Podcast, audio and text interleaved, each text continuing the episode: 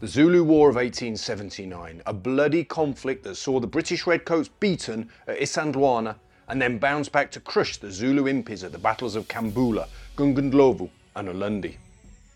It's a war that still remains fresh in popular memory, mainly thanks to those excellent films Zulu and Zulu Dawn. Well, if you're interested in the war, and I'm guessing you must be because you're watching and listening to this, you'll be excited to know that the biggest ever Zulu War exhibition is taking place in London at the Royal Philatelic Society in July. It's the Clash of Empires exhibition, and there's going to be hundreds of artifacts on display and a broad range of experts and speakers on all sorts of topics about the war. I'm even going to be there myself. I'm going to be speaking to all of those experts. I'm going to be finding out more. I'm going to be learning about some of the exhibit items, especially the weapons. It's going to be really good for me. And if all of that sounds like your cup of tea, then be sure to order your tickets via clashofempires.org. Some days are free, other days I think there's a £15 entrance fee. That also includes a small lunch. On a different note, just quickly for regular listeners and viewers of this show, you may realise my Indian Mutiny series will have to be paused for a few weeks while I do all of this content about the Anglo Zulu War. Don't worry though, I've already edited the episodes about Cawnpore and the Siege of Delhi, so they will be back. They're going to run in August. Anyway, back to today's episode. And to find out more about the Clash of Empires exhibition, I'm joined today by Alex Haimann, who's co curator. The exhibition is a now over eight year long effort uh, to have the first major and largest artifact driven exhibition focused on not only the Anglo Zulu War, but the context and history that leads us up to the conflict itself and then spends quite a, a, a, big part of the exhibition focused on well what happens after? So much of the discussion of the anglo-zulu war whether it's in online forums or websites or even the you know the famous movies really focuses so dramatically and obviously with with good reason on that January to July August period of 1879 and maybe a little bit in the in the 1878 period. Um, but the idea here is that that war doesn't just happen with no context and and afterwards it's not like time stopped. So the, the purpose of the exhibition is to, through over 500 uh, historical artifacts, uh, to let the artifacts drive a narrative to give greater context uh, to the to the viewer, the attendee, on what's going on. What did this stuff look like? How were these objects used by the participants, both British and colonial and Zulu, uh, to to lead us to this dramatic point in history, and then why do we think about it today? I mean, so the exhibition basically goes, has early 19th century focus on Shaka and objects of that early Zulu kingdom period, all the way to uh, the 140th anniversary in 2019. So when you say there'll be all these objects on display, will it essentially almost be like a museum exhibition in that sense? Oh yes, uh, yes, uh, yeah. Sorry for not being more clear. It is absolutely like a museum exhibition. Um, I, I worked for the Smithsonian Institution for for a number of years, uh, so many years ago. And so that was sort of my introduction to thinking about the museum world in a very in a very professional way. And I think about museum. There's there are many different categories of museum exhibition. And if if whoever's if you're listening to this and you've been to lots of museum exhibitions, maybe this will sound you know related to you. There's the one that has sort of a few or a limited number of key principal objects there are lots of white space between them, lots of space in the gallery between them, lots of interpretive panels, lots of curator driven narratives that are sort of guiding you along or reproduced images that are sort of in between the actual real genuine artifacts. And then there are other ones that are basically kind of have are much more artifact driven. Um, they're uh, the artifacts certainly tell a lot more of a story, yet there still is a lot of interpretation. It's sort of like increasing the number of of objects, increase the number of interpretation panels. And our goal was to sort of do something different, which was that the artifacts are 90% of what is being sort of curated. And 10% or less is sort of the interpretation panels. There'll, of course, be captions and explanations, but really it's a, when I say artifact driven, it's going to be packed artifact driven um, in a way that allows you as the viewer to sort of almost pick what objects you focus on otherwise you could be in which maybe hopefully many of you will but you could be there for many hours to sort of go through everything but it's sort of what draws you in for whatever reason what what and that's kind of the whole goal. And I've, I've been a collector of this now for over 25 years. And for me, that's what got me excited. And part of the exhibitions is trying to, in a way, mimic that collecting element, which is seeing lots of things and it's there's too much to focus on every single object with equal attention but rather to to sort of zero in on what attracts you so what you know what you are maybe the zulu artifacts will be what really draws a, a particular visitor you know viewer's attention maybe it'll be you know the 24th foot and finding all the 24th foot related items or it's going to be something you know beadwork things you would never even imagine would be at something like this. That's kind of the objective is to think about it in, in that way so, for people who are considering coming, could you give us a sense of maybe two or three items that you yourself find interesting? Tell us a little bit about them. Yeah, absolutely. Well, um, it's like with anyone's children. You know, you've got you've got two. Do you have a favorite? Uh, maybe a favorite of the day, but you know, favorite over uh, you know over a long time. I've got three. Uh, you know, favorites are tricky. Um, yes. So um, the exhibition, the smallest object in the exhibition is a postage stamp. The largest object in the exhibition is a large, uh, large size uh, 1879 period regimental Zulu shield. So, and everything in between. Uh, the way I would describe it is that if you if you think about any given moment in time, if you're at a restaurant, for example, and you're sitting there and you decide at that moment you want to collect and tell the story of this restaurant and this moment in time in 2023, what would you need? And you start thinking, I need, I would, I want the, you know, the waiters you know uh, coat. I want the sign outside the restaurant. I want the menu. I, I you know i need pictures of what's going on here. I need film. I need maybe i need to you know take some of the food and you know you know uh, uh, fossilize it so you could keep it for you know hundreds of years. So that's the exhibition range of objects is vast. Um, a few items of interest of course are uh, uh because it has to focus on it is you know we have uh, two uh, scripts from the move from the filming of the movie zulu um, so, so one. So original production scripts. Yes, uh, one used by Joe Powell, who plays uh, Sergeant Windridge, the one with the muscles, um, and then uh, another one uh, attributed to uh, part of one of the filming scripts uh, for Cy Endfield, the director.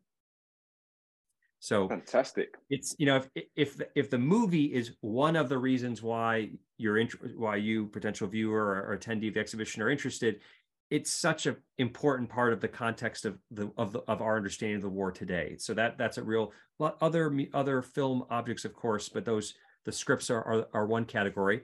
Going back in time, so starting to much more in the 20th century, um, I would have to say that we have um, for thinking about Zulu artifacts, um, we have s- uh, several objects related to different Zulu kings. Um, so you know, Cetshwayo was the you know was the sort of critical, pivotal figure of the war itself. But there, of course, are many kings after. So we have different objects related, including letters written by uh, Zulu, subsequent Zulu kings. Um, within the war itself, I would say that I'll give you one Zulu and one British uh, object.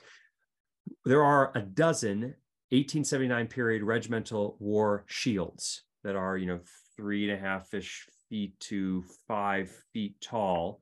They are impressive um, to behold in person, and they will be there, probably the largest showing or gathering of uh, 1879 period shields in an exhibition like this to the public.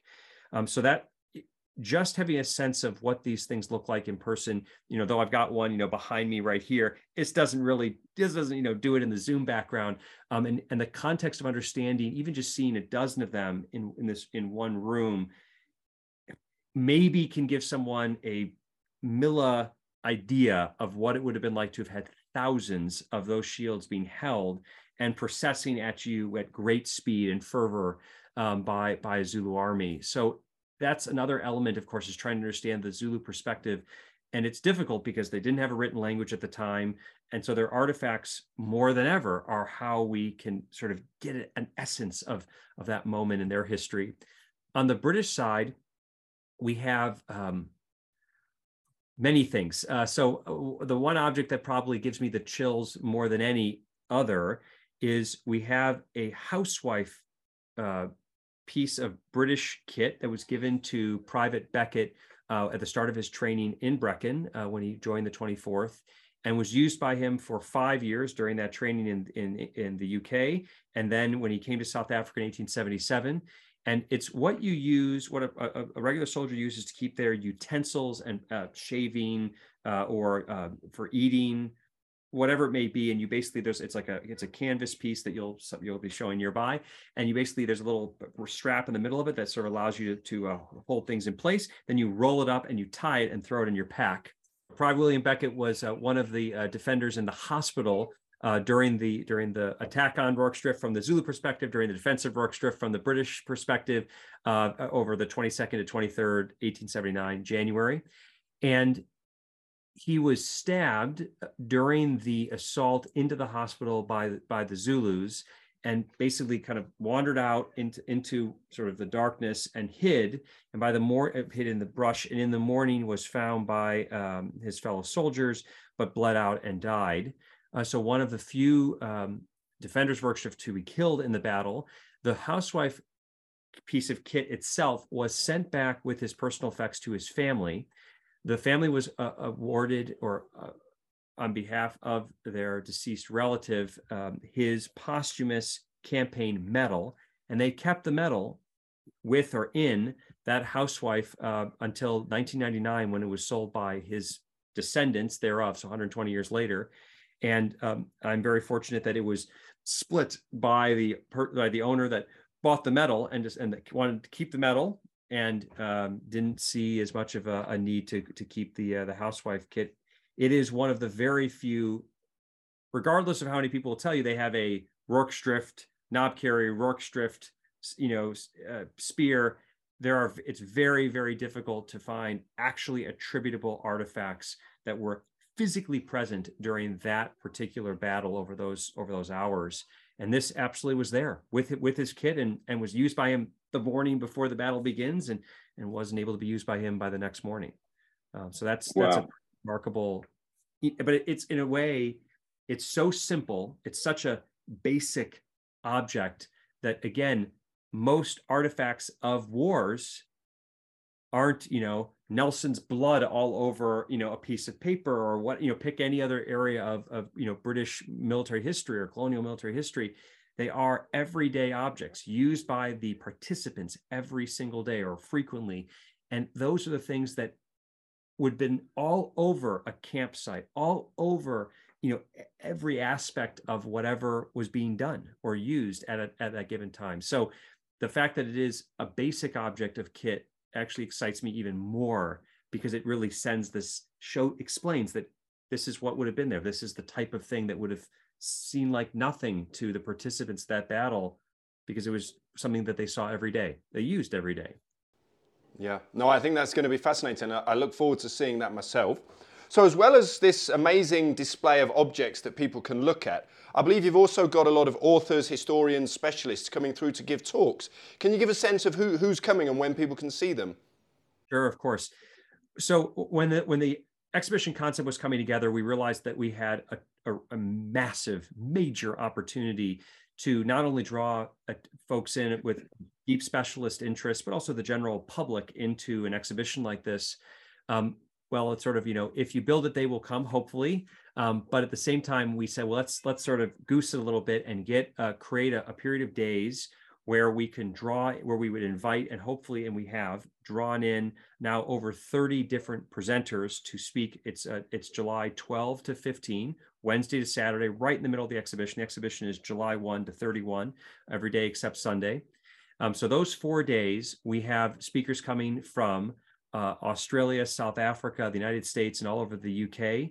Uh, from a uh, museum curator in Australia coming to speak on uh, the famous Neuville painting of, of the Defence of Rorke's Drift, um, to um, speakers from the United States coming to speak on a, a wide variety of subjects. We have a Professor John Laband coming from South Africa, who's written a, a, great series of books uh, focused on the Zulu kingdom, the Zulu royal family, and he has one coming out uh, during that month, coincidentally, and very very useful for the having it all happen around the exhibition. A new biography of Lord Chelmsford. Um, uh, book will be joined by five other books uh, that will be launched at the exhibition or be celebrating their launch at the exhibition.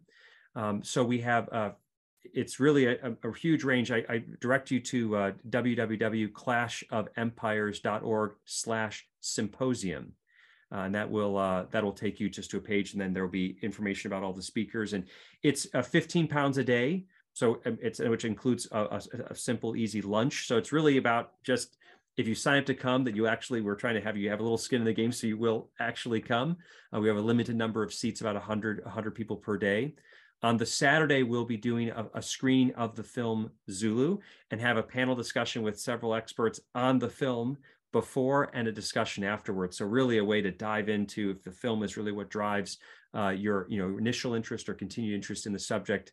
Uh, you know Saturday will be a great day. Um, looking at B- British uniform kit, we've got Zulu presenters speaking about the Zulu perspective. Uh, um, a one is coming to, from South Africa who wrote a book about the effect on women and children and civilians uh, in the in the war's aftermath. So we have all different types of perspectives and considerations um, being being discussed, and it will be. No one can think of a recent example of this many different presenters coming to speak on such a wide range about the war and its context um, in recent memory. So, would it be fair to say this is probably the biggest or one of the biggest and most important sort of gatherings of experts and specialists on the war, at least in recent memory? I mean, uh, un, un, absolutely, undoubtedly. Um, the the real key to it, especially, it's all going to be they're all in person. This isn't we're not zooming seven people in, and this it's for us. It was important because if you're able to come, we wanted everyone to be accessible. The idea was that, you know, in the same way that these are, it's an artifact driven exhibition, it's about them being physically there. There's no photocopies or, or art, artificially created anything that's in the exhibition cases that the people also make history. I mean, history is about the, you know, us, all of us as people and what, what has happened.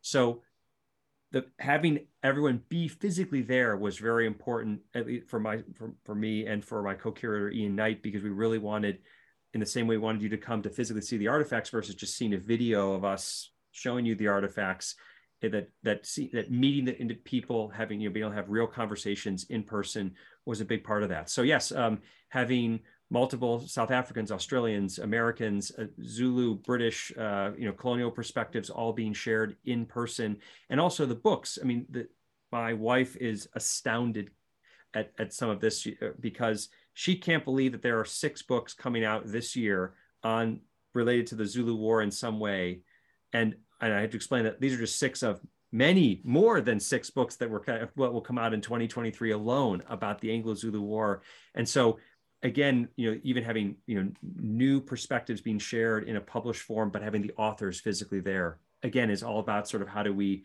connect with this history in different ways. But do you think there'll be a chance that maybe the likes of Ian and John Laband and some of the others might be floating around for a coffee and to say hello to people on on those days? They're they're available and happy to chat. They'll be there all four days. Um, so yeah, no matter which, if you come to only one day, you'll meet them. They're going to be there. And yes, uh, if you have a copy of one of their books, bring it. They'll sign it. Um, there is something for everyone in this exhibition. If you are simply curious, if you like learning, and if you want to explore a subject that maybe you know a little bit about or maybe know a lot about, either way, you will be engaged by what we've done here. So it's only on for the month of July. The symposium is only those four days, um, but really any day that that uh, that you come across the month will be worth it. We're going to be there physically on site. Uh, Lindizwe uh, it, uh, is, will be uh, who's a, a, registered tour guide at the Isandlwana and Rorke's Drift battlefields.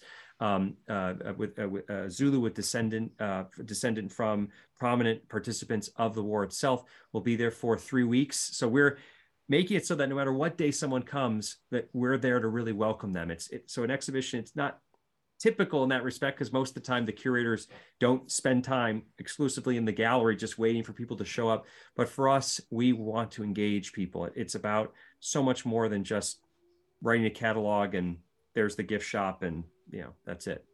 Yeah. Well, talking of gift shops, I wanted to ask you for me, one of the things I love most about going to any sort of historical exhibition or to a museum is the gift shop. Now, you and I spoke a little bit about it before. Give us a sense if someone comes, what might they be able to buy? Because I'm actually quite excited. I've got my wallet ready. Yeah. Well, uh, funny enough, actually, Chris, well, you, are probably in the last couple of few days here where you could actually influence what's in that gift shop by your comments and suggestions or uh, what feedback you get in the immediate term, uh, because it's still a work in progress um, in, in some respects. The big thing, of course, is we'll have books. Um, we've been working to gather a, a huge range of out of print books, especially by, those, by folks that will be present, whether it be for the symposium or other times in the exhibition, as well as the new books that are coming out, the six new books that are coming out on a wide range of subjects. I forgot to mention the range. Like we have a, a, new graphic novel about the Zulu War included in one of the six. So it's not just specialist history. Oh, I mean, I'll get that for my kids. Yeah, it, it's it's it's everything. Again, it perspectives. It's all the different ways we're trying to big big tent trying to bring it all bring us as many different perspectives as we can and yes they're, they're great they're great for kids there will be um, we'll have uh, from um, Zulu beadwork, uh, uh, which we're working with with a partner uh, organization in uh, KwaZulu Natal right now to prepare that for us. We'll have, of course, uh, toy soldiers. Uh, it's it's it's how I got started in, my interest in the Zulu War. Started with seeing a toy soldier diorama, so I have you have to have toy soldiers there. Um, we will have. Um, other souvenirs for the exhibition itself. So we have an exhibition catalog, which we are just now getting off to the printer and very focused on that being, you know, inexpensive, you know, so it's not, these are not going to be 65 pound, you know, exhibition catalogs or craziness like that. We're really trying to make it be an accessible, easy to, uh, to afford and to take away with you a catalog. Um, I'll, I'll, break there to say the exhibition catalog, the reason why we spent so much time on it is one of the things I do not, I dislike the most when I go to a museum exhibition that I love is I go get the catalog and I start opening it up in the gift shop because there are objects that I want to have an image of for my memory and to have you know on my bookshelf for later reference and the catalog doesn't have all of the objects. And so we are uh, very focused on having the over 500 object artifacts that we on display all in the catalog and depicted and described. So when you buy the catalog, you are actually getting a, a true souvenir of what did you see. And if you didn't have time to see everything or to study everything, the catalog can really be that companion uh, to, to dive in later. Um, we will say, uh, so, our, so objects, um, uh, souvenirs of the exhibition itself, uh, from lanyards, and we're still working on actually mugs, you know, all sorts of posters, all sorts of good stuff in that front. Um, but that gives a sense of it. So from toy soldiers, uh, uh, Zulu Zulu craft uh, uh items to uh, books, a wide range of in uh, in print, out of print books, um, yeah, and art and souvenirs of the exhibition. So what do you think, guys? Am I going to see some of you there? I really hope so. I'll be there from the 12th to the 15th please do come up to me. I'm going to bring some t-shirts along with the Redcoat History logo on. So the first five or so people who come over to me and introduce themselves, I'll be sure to give you a t-shirt. Cheers guys, and I'll see you soon.